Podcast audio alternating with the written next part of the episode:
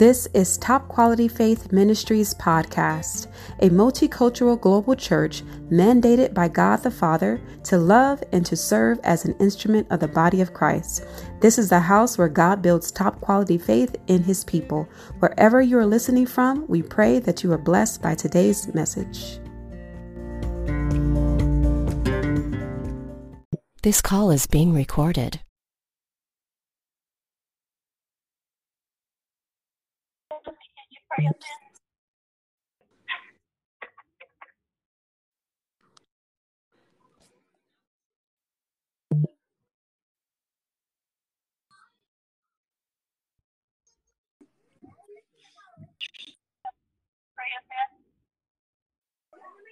Who? Oops. Oh my God. Pastor, who are you talking to? Chelsea. I thought so. Um, Lord, we thank you first for the week, for everything, and we praise you for what you're bringing forth through the message tonight, and for what you uh, as you're bringing forth that understanding um, through Pastor and even through uh, whoever else may have something to add or um, whoever speaks up about their experience as well. Uh, and we just honor you and we glorify you and we give you this moment and this space and praise you because you're good to and you never stop giving and you've never stepped away. Lord, you've always been, even when we don't feel like it. So we thank you, Lord. Amen. Praise God. Amen. So, looking to see how I'm going to start this off, Holy Spirit, what is the best way? So, we're in Mark 12, and it's the first portion of um, the verse before we move into the next particular chapter. So, as I was looking at this, uh, Holy Spirit gave me some insight and revelation that really allowed me to see this a little bit further and to really see what He's saying to us as disciples of His. How do you want me to start this? Is there a story?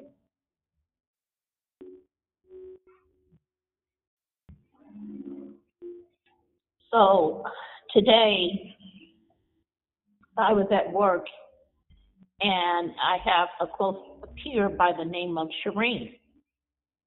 And I, some of you guys have met her um, here or there. She has, you know, um, come to some of the events we had, and and having a conversation with her, you know, um, she literally said to me, you know, it's been some time. Well, we started talking about work, and she was talking about, you know, just quitting because it was so difficult and it was so hard for her that she just can't do this job anymore because it requires too much. And as she was saying that it requires too much and she was having such a difficult time, and so I was encouraging her not to quit. And so in that place where I was encouraging her not to quit, she literally said to me, I lost my mentor. I lost my friend. And I have nobody to hold on to. And I'm running through this rough road alone. And I was kind of moved by it. And I didn't realize she was talking about she lost her mentor, she lost her friend, not realizing that she see me as a mentor and a friend. And she literally was saying to me that she had to walk this road all by herself, and there has been no one to walk alongside of her to ensure that, you know, she reaches her destination.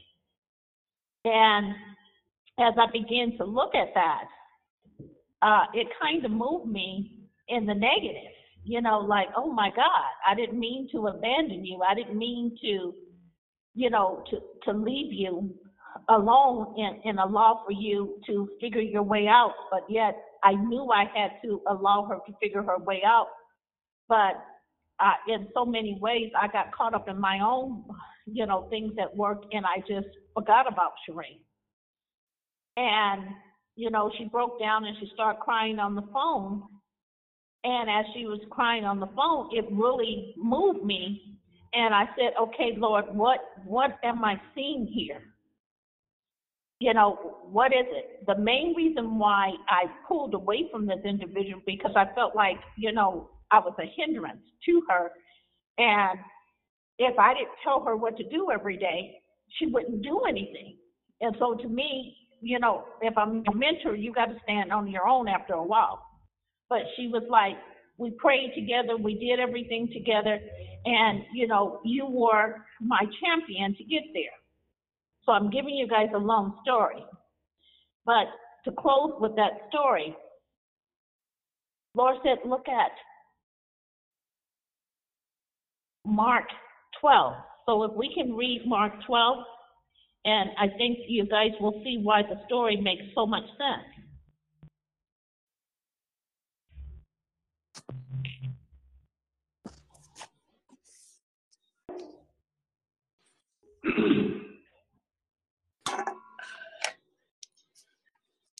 Do you care what version?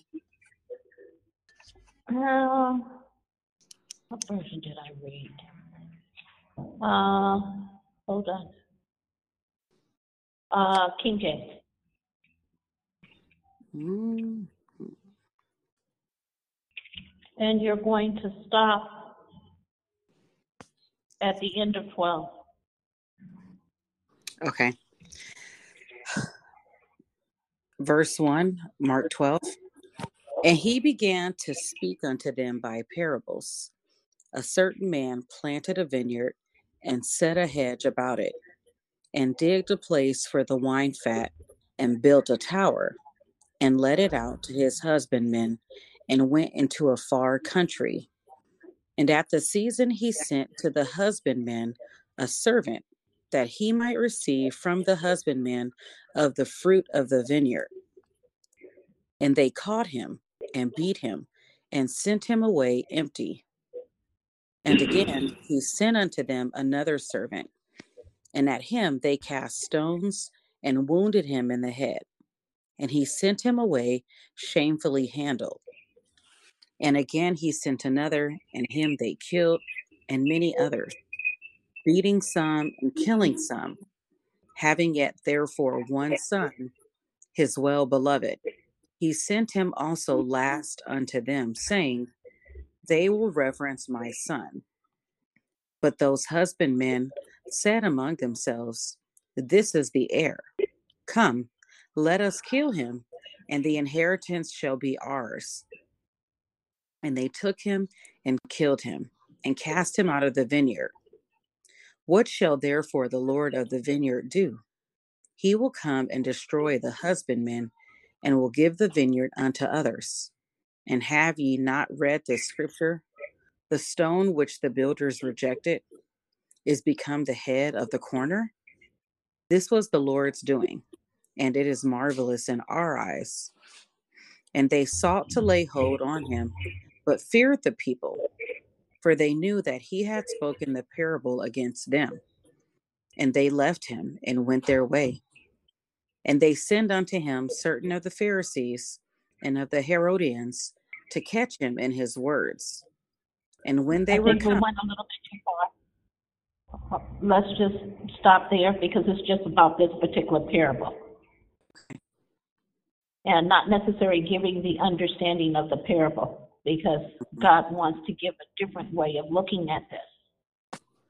And so as I began to look at this particular message and to really, you know, look at the message, he reminded me of the woman. It's like he literally began to remind me, you know, as a shepherd, my job is to tend to the sheep and to really, really take care of the sheep in the best way I can, and that means looking to him. But then he began to talk to me and literally tell me a better understanding of this particular message and the way he was literally saying to me, Where's your faithfulness? In this particular situation he sent prophet after prophet after prophet after prophet to see what he can find in the people, whether or not they were faithful unto him. But each time he sent someone, he found that the people were not faithful unto him. And so, therefore, he then sent his beloved son in the same way they treated the prophet, they treated the son, even worse. And so the Lord was literally saying to me, What are you doing when I'm not looking?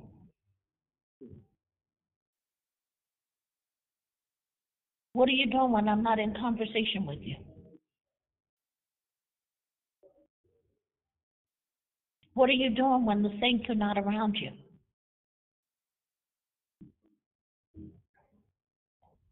What are you doing to show your loyalty to me?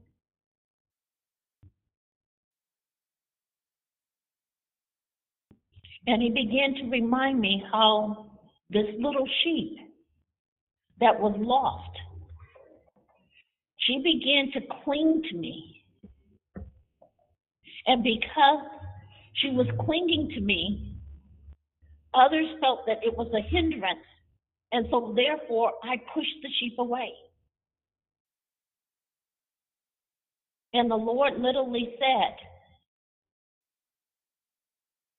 How are you conducting yourself when I'm not present? And what he means present, because we have a way to say, okay, I'm in the presence of the Lord. Oh my God, the Lord is here, there, there. And we know when we're up front, up close to God. But when the times that we're not up front, up close to God, what are we doing? What are we saying?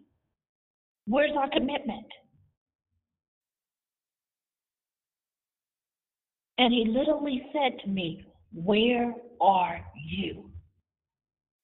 So I ask you guys that question Where are you?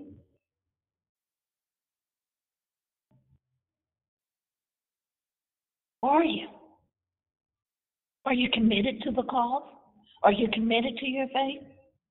Can God send forth a, a messenger and find you after his business?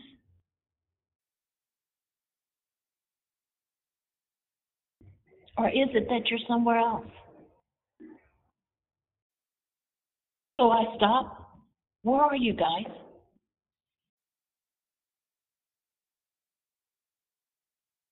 And then, not only where are you, what type of conversations you're having?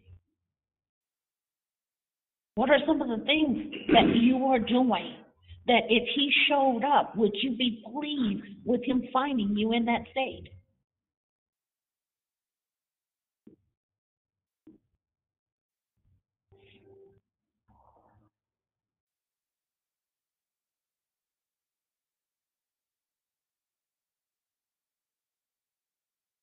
Bible says that we were supposed to, we're supposed to love our Lord with all our heart, all our mind, and all of our soul. And that means he should be our highest priority. Not some of the time, not when I need him, not when it's convenient, not when pastor is pulling you in. But he should be your highest priority.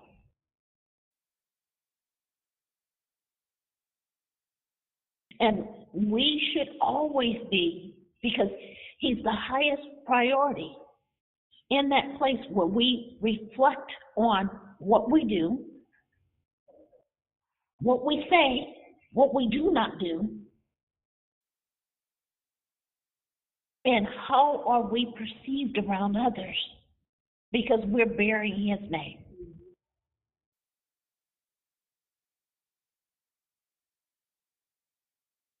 And so he he built this tower and he built this place for all of us to come in. And we are managers over this. Are we conducting ourselves as they did? Or are we conducting ourselves as Christ would? ask you the question again. What does it look like when you assume he's not paying attention?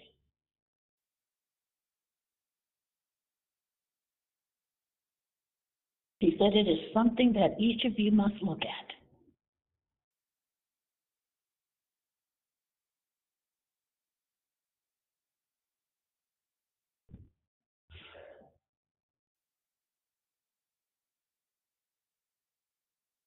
And every single one of us should be walking in the newness of life continually. Not today, here gone tomorrow, tomorrow, here gone today. He's literally saying the newness of life.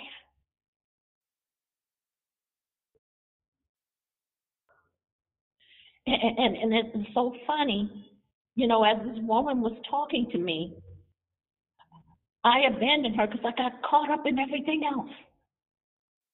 She became my last priority. And when she broke down and started crying, and she said, You were the example.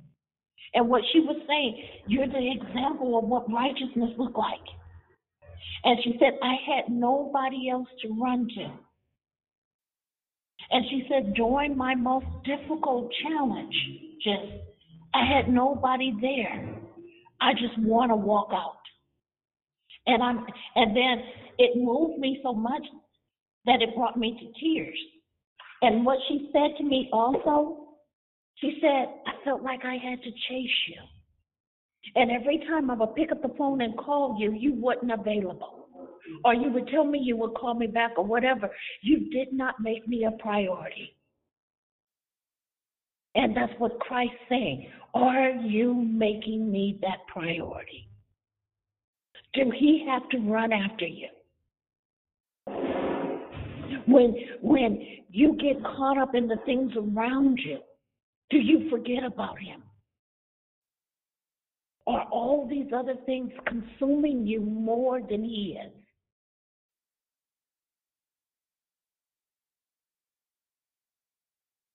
He said, This is something I want you to look at.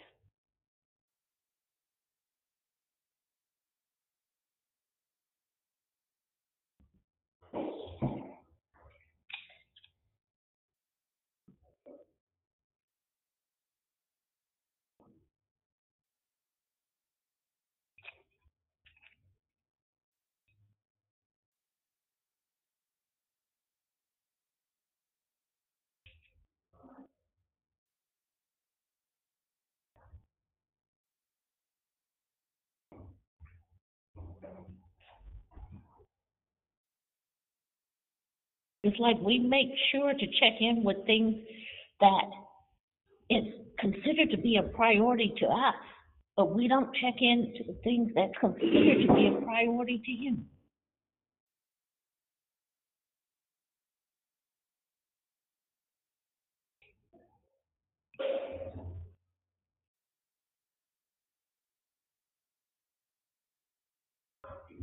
And he was looking for the degree of faithfulness in the people that he rented the place out to. How faithful were they? And all they was concerned with taking possession of it for themselves.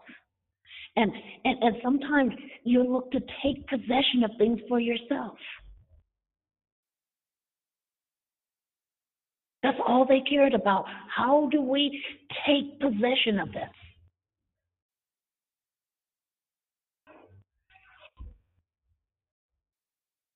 And sometimes we just want to take possession of what he has to offer and not take possession of him.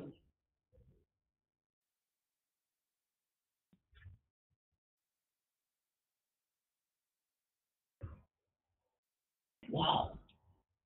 But this is really deep because if you really look at this, they wanted the owner's portion. They didn't care how they went after it. They wanted the owner's portion of its inheritance. And sometimes we as an individuals, all we want is whatever portion of the inheritance that God is offering for us. We don't care about him in our relationship. Again, stop to think. Again, pay attention to what's being said.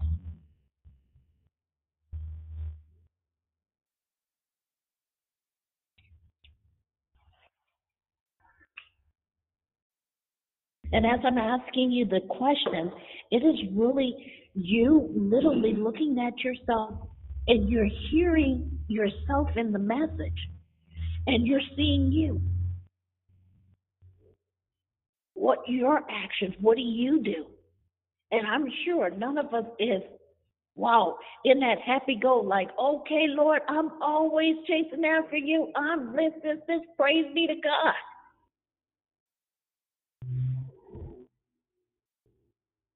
But to chase after him also means to meditate on the things that he's telling you so that you can grow into the place that he's giving you insight into.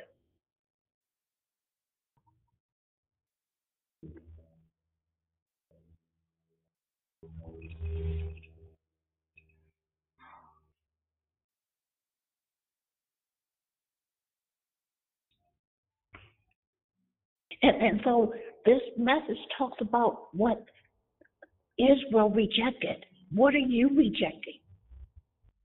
That's something you got to look at too. Better yet, what are your priorities? What are your priorities outside of your relationship with God? What takes up your space? I know sometimes work takes up our space and we just have to do work.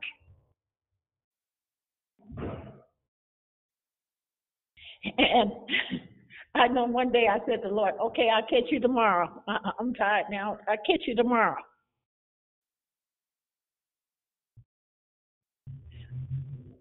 And Lord, you know I worked all day. Let me catch you tomorrow. See you in the morning.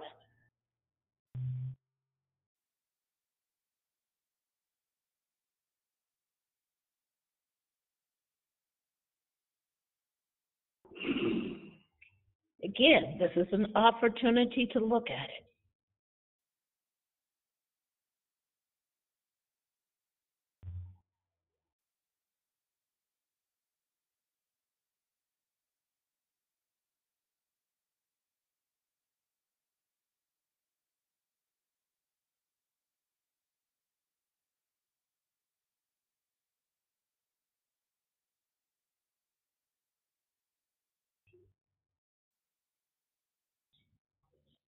Lord just popped in my spirit Super Bowl Sunday. You know how everybody rushed to go home to get in front of the uh, TV to watch your favorite show, to see which person is going to win or to watch the show or whoever they have set forth to go here. And you can't wait to get out. And I, I guarantee you, because your mind is a lot of times on getting home that when you come, you don't even receive anything he has to offer because it's like, okay, thanks for feeding me, I'm gone. But sometimes that mentality of of something such as, you know, running home to watch a game is our mentality throughout our entire day. I'm running home to do something else, or I'm running to do this, I'm running to do that. I'm always running. I never stop to take the time to make sure God is my first priority. That's what he's asking.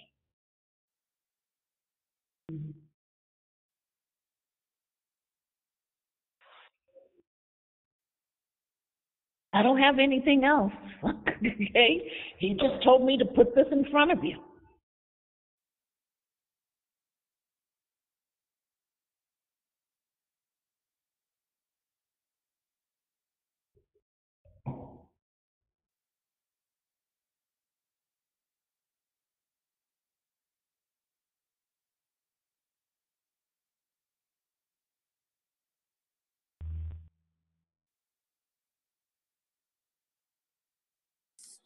Um, can I just share something and just say something? Mm-hmm. Well, first, I, I do praise God for hearing this message. It's, it's correction, but I know the Lord is correcting us because He loves us. But I, as you were mentioning the last thing you stated, Pastor, I was really thanking God, and I was even just sharing with India right now that I praise God for you just always being in a place of being truthful and always letting us know where you're really at because it, it always allows me to see myself because I've literally said some of the things you said, like, oh, I'll catch you tomorrow on the prayer call. You know, I'm tired today. And I'm just like, wow, like it really brings forth like it does make you look at yourself. What, what what type of conversations are you having when you're not readily in the Lord's face? What are you doing? What are your thoughts? Where are you at? And I know I come home and I don't sit before the Lord right away. I do a thousand things before I sit down. You know, so I just praise God for for him allowing us to see ourselves in this. And I do praise God for you just being a leader that you are, because you always, always tell the truth. And I'm like, thank you, God, because it just I don't want to be nowhere else. I want to be in a place that where God is speaking and He's telling us the truth. So I just wanted to share that. Praise God. Amen. The floor is open because this is all He gave me. He said, put this before them because He really wants you to take the opportunity to look at it, to really assess where you're at.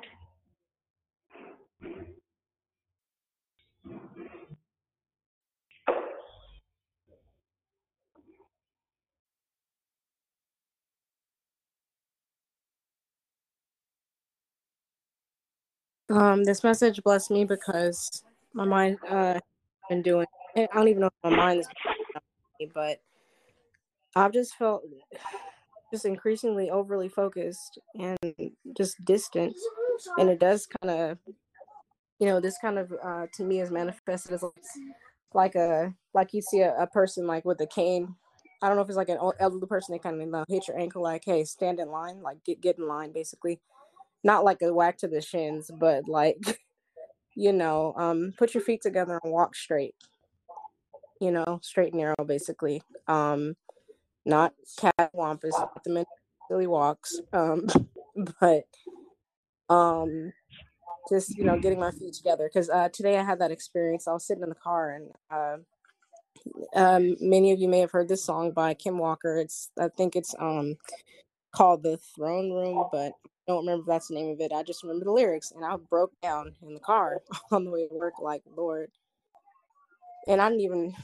It wasn't really. I don't know if it was a breakdown, but it was just like being touched by the Holy Spirit and wondering, like, okay, God, you chose now, and I thank you for choosing now. Thank you that this is the time you chose because I have so um like like I've just somehow um like divisible from my own body. I don't know if that resonates with anybody, but I felt weird for the last week or more. And I'm like, Lord, I'm just trying to grasp onto something that feels like you. And the same time, I'm saying that I'm playing stupid games on my phone that I know will not lead to anything, even though I'm playing these, you know, games going, oh, I just want to decompress. I want to deflate from whatever. And the Lord has been gently teaching me about why I'm, I that and why it's a comfort zone and how to break free. Um, but this morning was just astonishing and even showed me that he gave me an assignment when he did that but it, it was something personal so he he just corrected me with that and also he gave me to minister to someone. He did it in such a way that i was sitting there lord i never expected you to like you know the way he brought it to me was like you want some fries and you want some fries with that? Like it was literally like an addendum to what was going on and i wasn't ready for him to have me to minister to someone. And I could tell because they were standing there and they just kept standing there. I was like, why are they standing here? But then I felt a spirit and I was like, God, you want me to say something? Oh my God, I'm not ready. Oh my God, what do I say? I don't know what you want me to say. And I get in the car and I start driving. I'm like, I should have at least tried to open my mouth to let God put words somewhere. Because I felt all week and the week before like jacked up and I knew the enemy was trying to point my eyes to myself and how messed up I am and how easy it is for me to slip to my own life garbage and you know just stuff that he accuses me with. And he's just oh you're not good enough you know um so when it was a pride when god just kind of like slid into my dms with hey this person that you've been talking to because this is your coworker who's been giving you all this insight about your job like um right now i want you to say something. And we were we literally for some reason she she seen me get out of my car. I looked at her and i looked at her key fob too before that. Not that this is relevant to anything but anyway i noticed that her key fob looked just like mine and then we're outside after work. She's like oh we have the same car. And i was like okay cool whatever. And then Lord goes say something. And i'm like what is that something that you want me to say? I felt annoyed because i was like all day i haven't felt like i'm close to you like i felt in the morning. So it um to say this message did bless me because of uh, how I how I just witnessed that God is pulling me closer and He wants in that time, so I don't feel, I guess, like I felt this morning, like you just showed up and we're worshiping together, and I'm thankful that you showed up. You're my dad, and all this really amazing stuff. Like he made me realize we when you deposit something, it's because of other people. He wants to give it to someone. It's not for us to just enjoy it sometimes, or maybe all the time. I'm not sure. Thank you, Pastor, for uh, really being candid and sharing out what the Lord gave um, for message for us. I appreciate it. Praise God.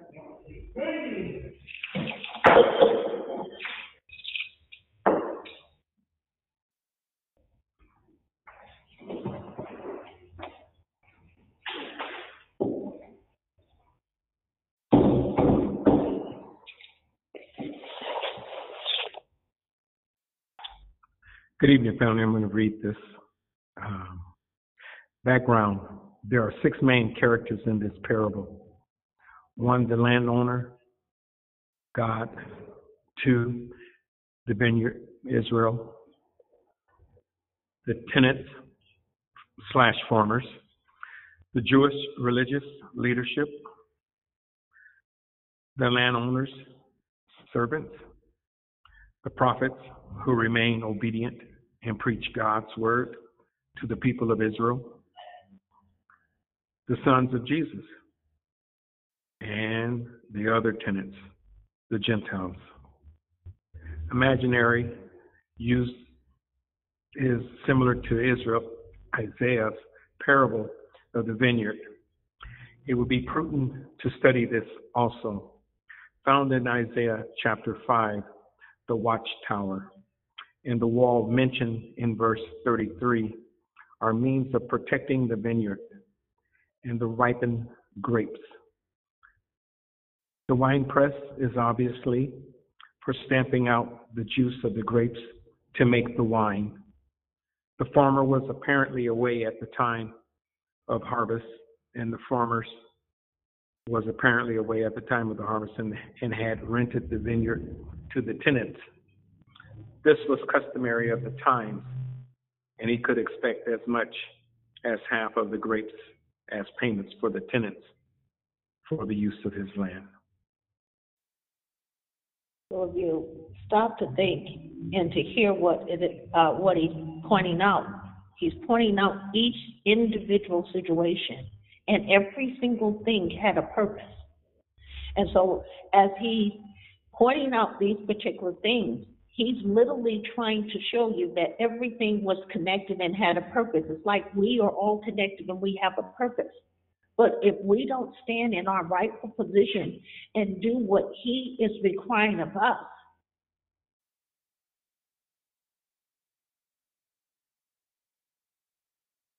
then why are you here? You know, I work at an organization that they asked us a simple question What is your why? Why do you show up every day? And most people say, For that paycheck. But why do you serve him?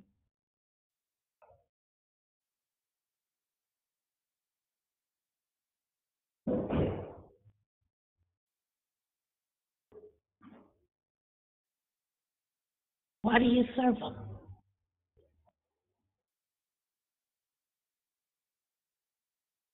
And if you can answer that question, why aren't you faithful?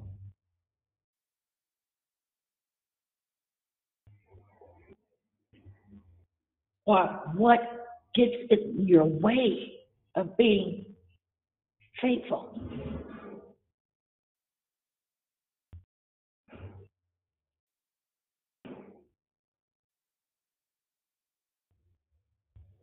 Teke teke teke teke ta no mahaya te be ke kada makara se na mahada pokosa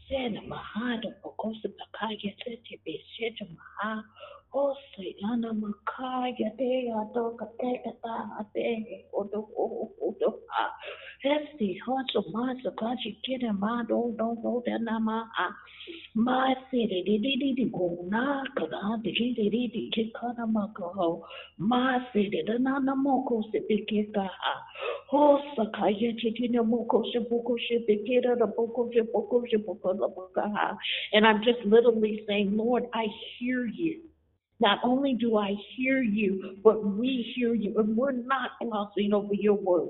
We hear what you're speaking to us even now.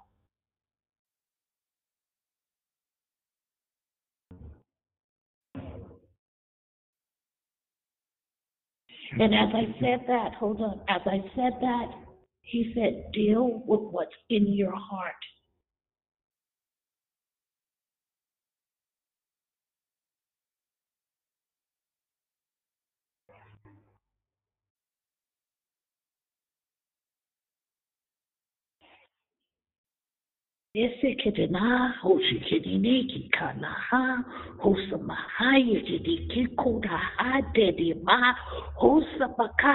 Sene maha hoshi kere maha biki kerere ne makaha hoshi kiranda makoshi bikiti de biki karana hoshi kahaya tereriki kaha maya ho.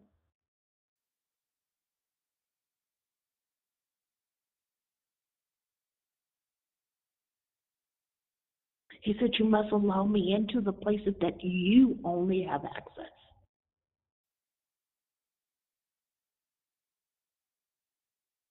He said, What do I mean by that? These are the places that you protect from other people knowing. These are the places that you run to when nobody's paying attention to. These are the places where you find comfort in.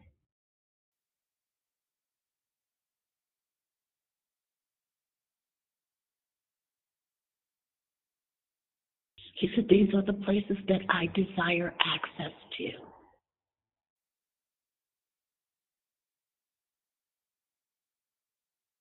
He said, Allow me in that I may bring you up.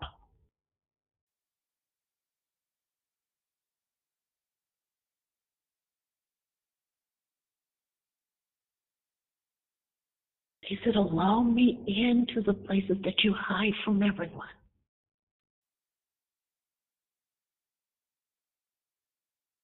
He says, Allow me to close these doors for you.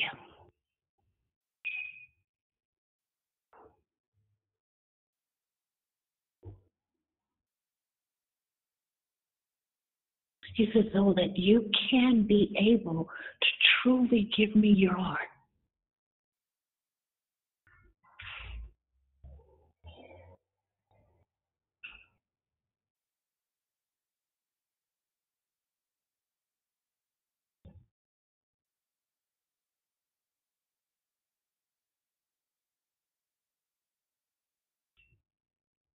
He said, listen, listen, listen, listen. Even now, if you're listening, you hear your own heart cry for me.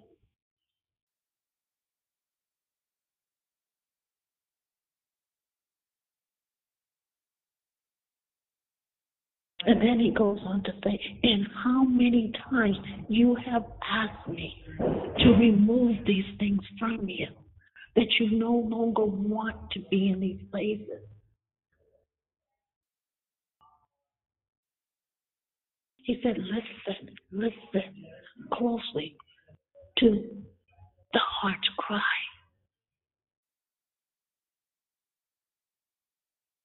The true man cries out for freedom.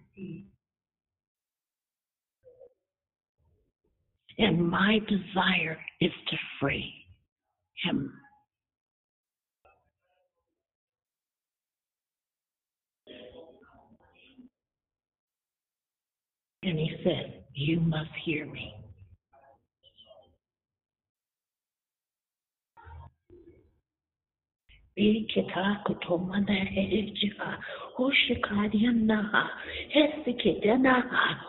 Hosabayesidigado ma. Hushinina. Shopadadi dikigado da. Hushinina. Dungo debi debi do. Hoshe hayediha. Hoshe boko de boka.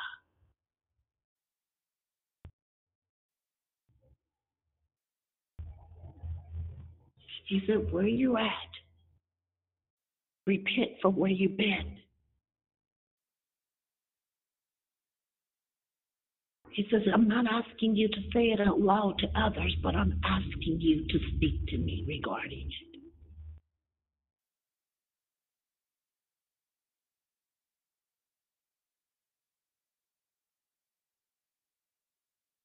And he says, and as you cry out, and he's literally showing me, like, let down your walls and let me in.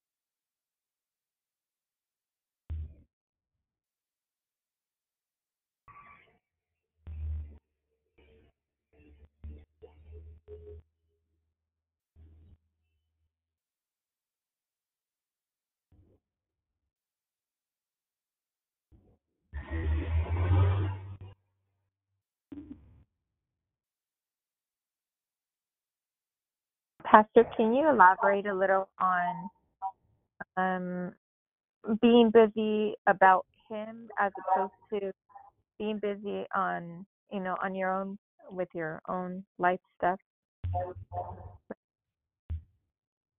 How to get busy about him. You can just define that yourself. Anybody else on the call wants to define that? He told me you are not, meaning I cannot define that for you. You have the ability to hear him. Define that.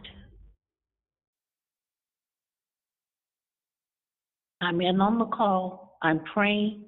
Find him in you and define that.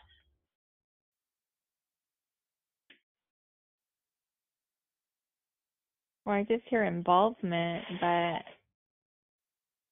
But you can be involved in fear. You can be involved in frustration.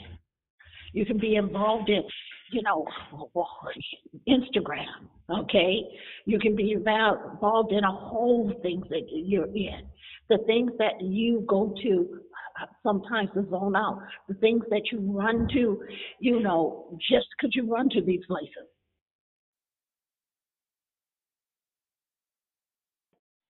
It could be a host of things.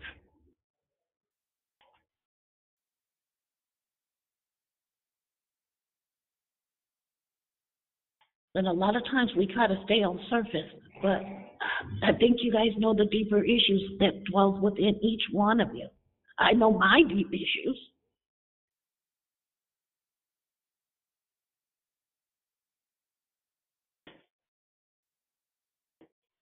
And I know how sometimes I seek to mask him.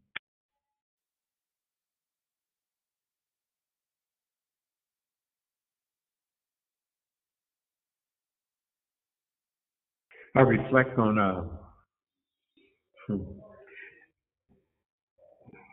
I guess daily, if not daily, but just repetitively. Um, I have the, um, I guess I'll say, a reoccurrence of, of trials and tribulations.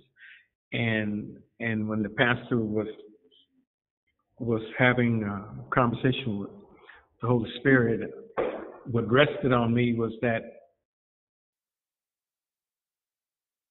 faithfulness, Father God loves me for being faithful, but he says, but are you obedient? And and I said, okay, um, no. I chose, I, I have chosen more times than not to not call upon Christ in my challengeable or challenging, most challenging moments. And I try to avoid arguments at the utmost. And uh, by me saying I'm just a man, I'm not saying that I I can't uh, claim dominance on it over it, but I'm siphoned into it, and and once I'm pulled into a argument that I I knew I didn't want to go into, but it, once I'm there, I didn't stop to just say, Father God, I surrender this to you. And, but after I, in essence, just walk away from the argument, I'm having this conversation with Christ, and I'm like, oh, you want to talk to me now? You want to have a conversation about it. You want to, you know, you want to pull me into it. And I have to repent because I knew prior to, but then I just, I wasn't obedient. I, I, I say to myself, I wasn't obedient, and and, and I and I I feel conflicted. I I feel um, I feel shameful, and um, but more times than not, I uh, I have I, I have a tendency to to succumb to my um, my trials, if you would, uh, in that area of trying to avoid um, that heated conversation called an argument. Um, I despise it. I've always despised an argument. It just um, in my in my uh, I'll say my carnal self. It's just a, a sign of, of of temporary insanity where you, you you're not um, you're not using all your resources and being a uh, a child of God, you're not even applying what you know that you have. And Father God is there for me. And I failed to do that. And that's why I have to repent on that. And um, but it's it's a it's an ongoing challenge. It's an ongoing uh, battle, if you would. But um, and I carry that. I don't deliberately carry it, but I carry it. Good. I just Okay.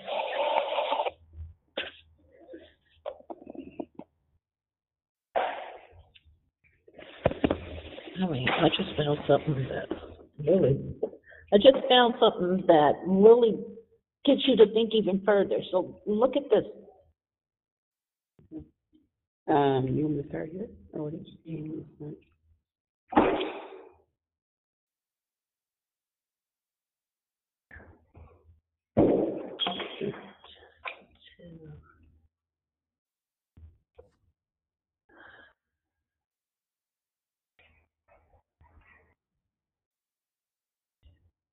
To the end. To-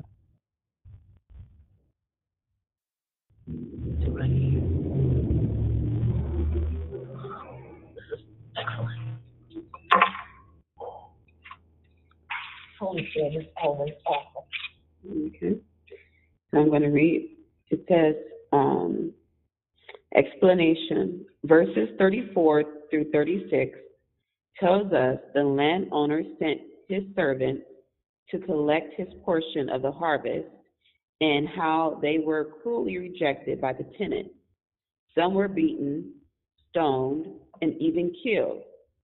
Then he sent even more the second time, and they received the same treatment. The servant sent represent the servant sent represent the prophets that God had sent to his people Israel, and then were rejected and killed by the very people who were claiming to be of God and obedient to him. Jeremiah was beaten in Jeremiah chapter 26, 7 to 11, and 38, 1 to 28.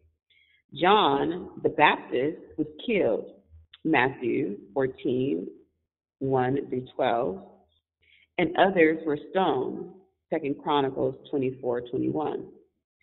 In this parable, Jesus is not only reminding the religious establishment what they were like, but he was putting in their minds a question. How could they claim obedience as God's people and still reject his messengers?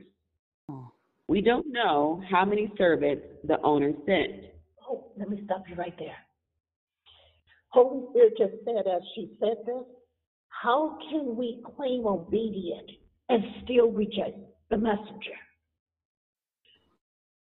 And then the Holy Spirit reminded me of himself that many times he speaks intimate things unto us or what should come to pass, and immediately we reject the messenger. Mm-hmm. Not only that, when words that comes even of confirmation that aligns with the word that God gives you, you still question and doubt. Mm.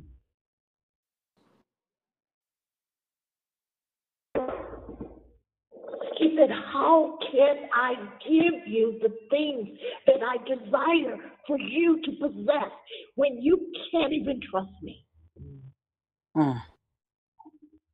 How can I take you into the places that you're desiring to go when you won't even trust me to move?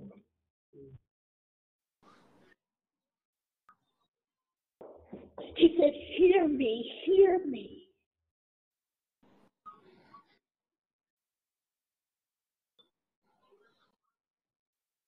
He said, I need you to see where you've been walking.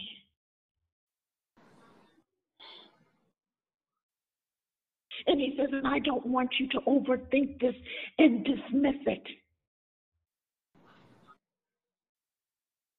He said, but I want you to give this some thought.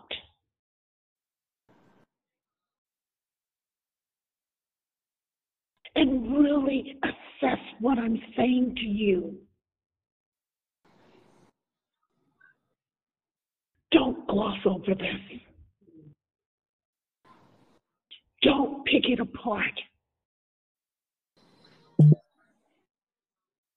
He said, Don't focus on what the woman is saying, focus on what I've been bringing forth in your spirit. Ah.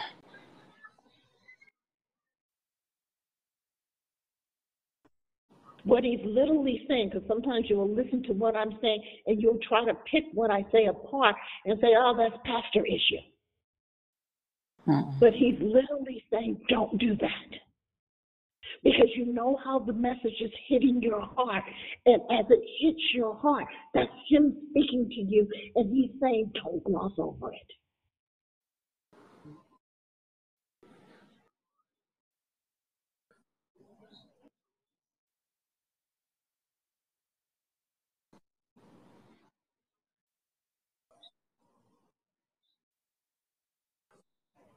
And if you really understood, if you go back in the prior chapter and you go back in the beginning of this, he started in the temple. And they were questioning his authority. And that's the place that many of us rest. We're always questioning the authority of God. Mm. How do I know this is you, Lord? Exactly.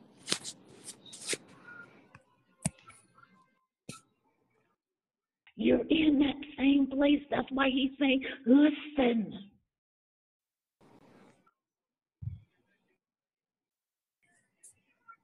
And, and, and, the funny part about it, we know it's him, but we're doing the same thing that they were doing in the temple. If you go back and you look at this, they're literally saying to him, Well, what sign can you give us?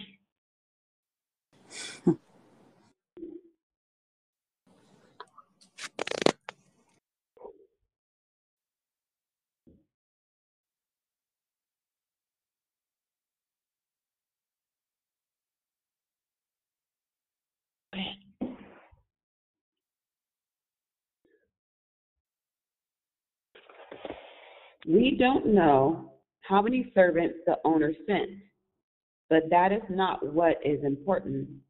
The theme is God's repeated appeal through his prophets to an unrepentant people.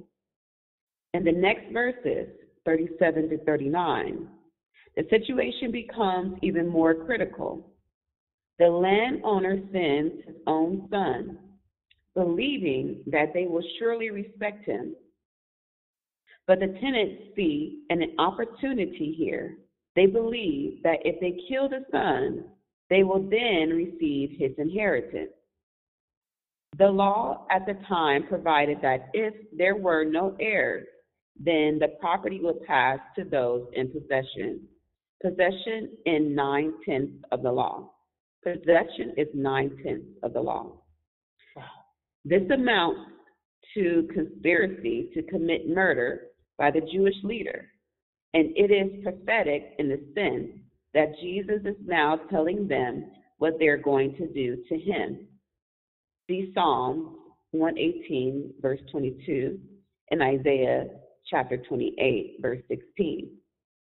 After Jesus' death, Peter would make the same charges against the religious establishment in Acts chapter 4, verse 8 through 12. The tenants probably thought that the fight for the property was over, but it wasn't. The owner would now appear on the scene. Wow.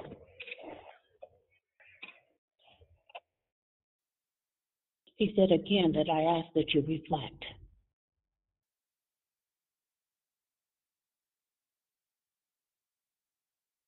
He said again, I ask that you see yourself and repent. He says, I am here to wash you. I am here to cleanse you.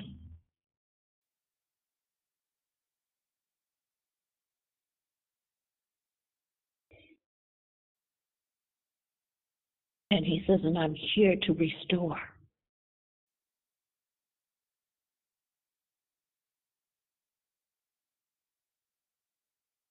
And I just hear him saying, Hear me, hear me, hear me.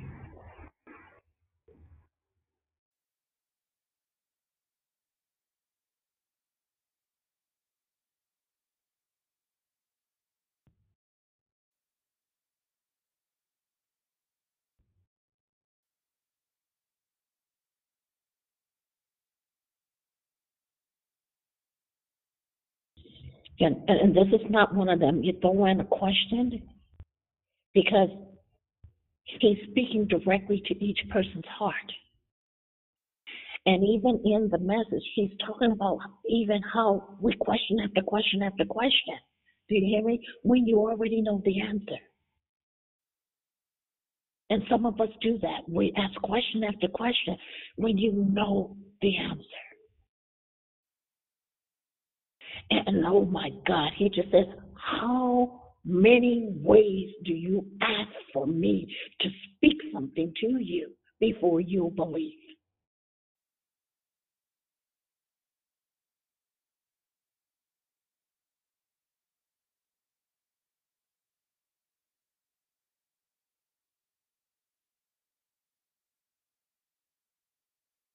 Oh my God.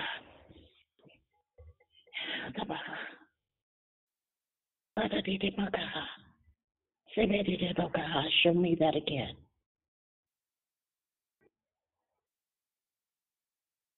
I think God gives us something, and, and, and, and we just neglect what He gives us.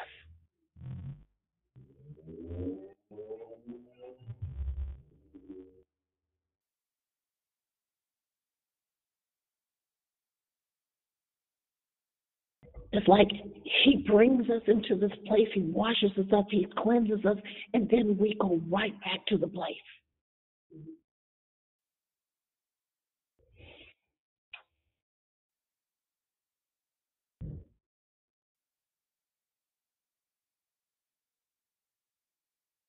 And, you guys, in my spirit, I hear him crying. I hear him crying. Oh my God, I hear him crying.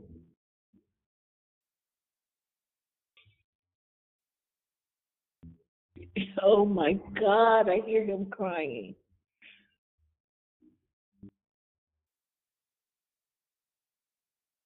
And as he's crying, he's saying, My elect, my elect, my elect. Will you hear me? My elect, my elect, will you hear me? Oh my God! I and as, as he's crying, I can feel it on me. Oh my God! It's like I'm trying to hold it back, and instantly, you know how you cry, cry, and you have a headache, cry that you cry so hard that your head start hurting. And I feel like I'm holding it back, and I can feel the pressure of my head just in that place about to burst because I can feel the intenseness of his crying. And and he just keeps saying, Hear me, hear me. And he just says, Will you hear me? And he says, And if you do, repent.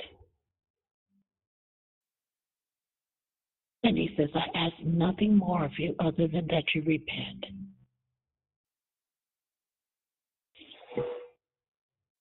I'm going to be quiet so I can go in my quiet place with the hopes that you go in your quiet place.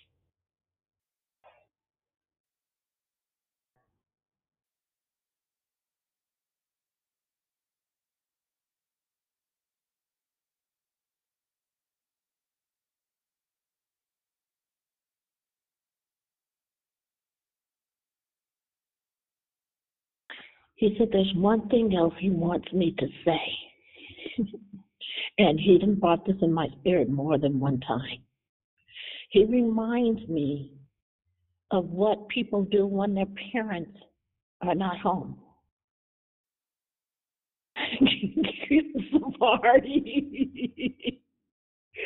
or somebody, the tenant's not home. You do what you want to do. And then you set everything back up as if you didn't act the fool.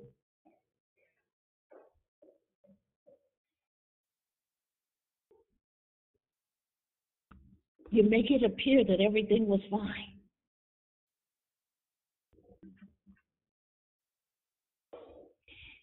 My mom was one of the parents that literally told us that what we could not do, we would do everything that she would tell us we could not do. Don't jump in the bed, we jumping all over the bed. Y'all better not have food in y'all room. We had food in our room. We did every single thing that we thought she would never catch us. And then we wasn't smart kids because we would be jumping in the bed and eating food, and then she would tell us go to bed, and then we had crumbs in the bed, and then she would be like, What's wrong with y'all? I'm itching. And she's like, Well, why are you itching? Well, there's some crumbs in the bed. Where did the crumbs come from?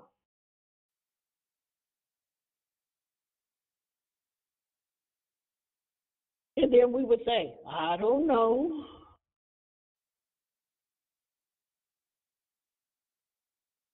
Lord says, look at that example.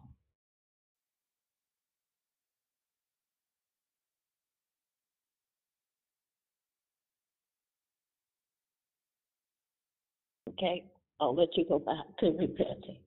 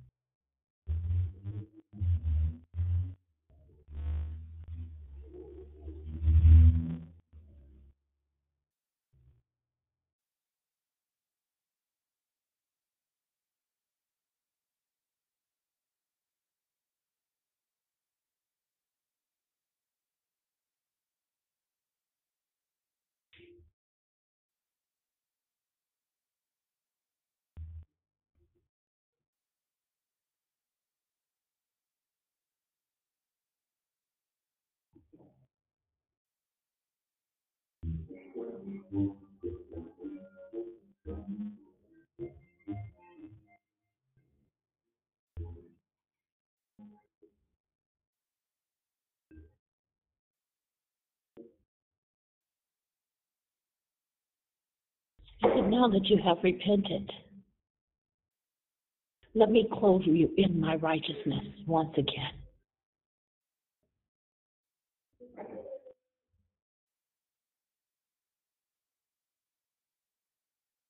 And he says, Let me restore all that I have for you.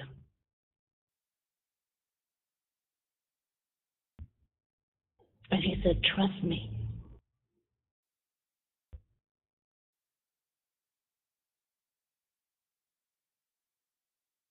He says, As I walk you through. So he's walking us back through the doors that he has opened for us.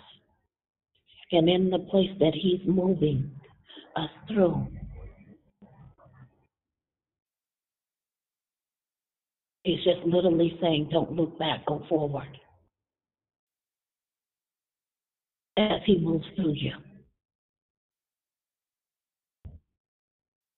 And he just literally says, Hear what I've called for. And he literally says to me to say to you guys, remain in me. He repeats himself, remain in me. And then I hear, thus said the Lord. Now I know for sure I'm done.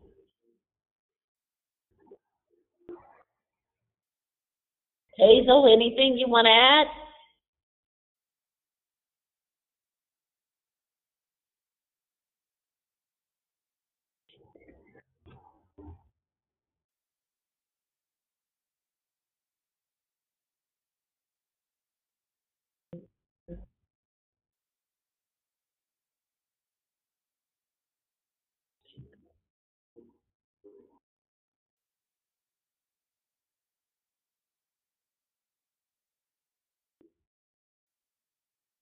Rashida, can you close us out in prayer?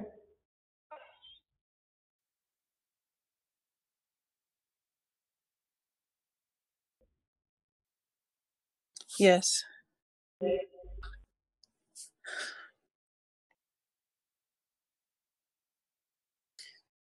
Jesus, I thank you and I praise your name, Father, for the word has, that has gone forth tonight.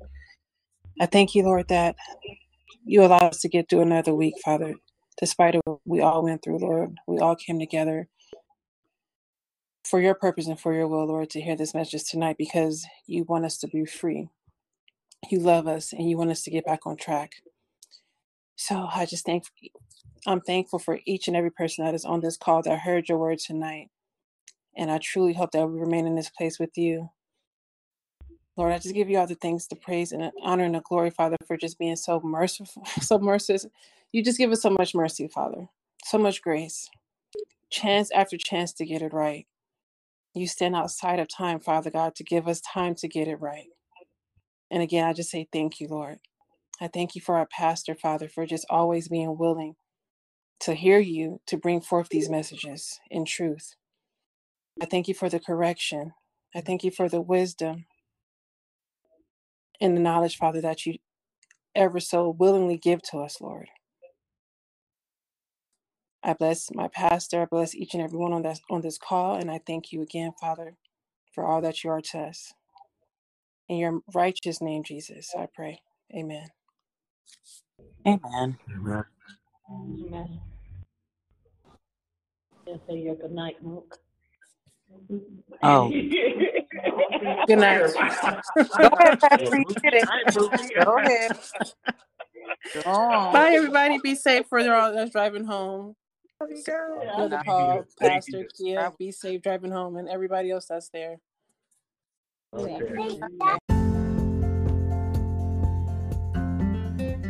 If God is building top quality faith in your life through this ministry, we pray that you will partner with us by giving. You can visit our website, tqfm.org.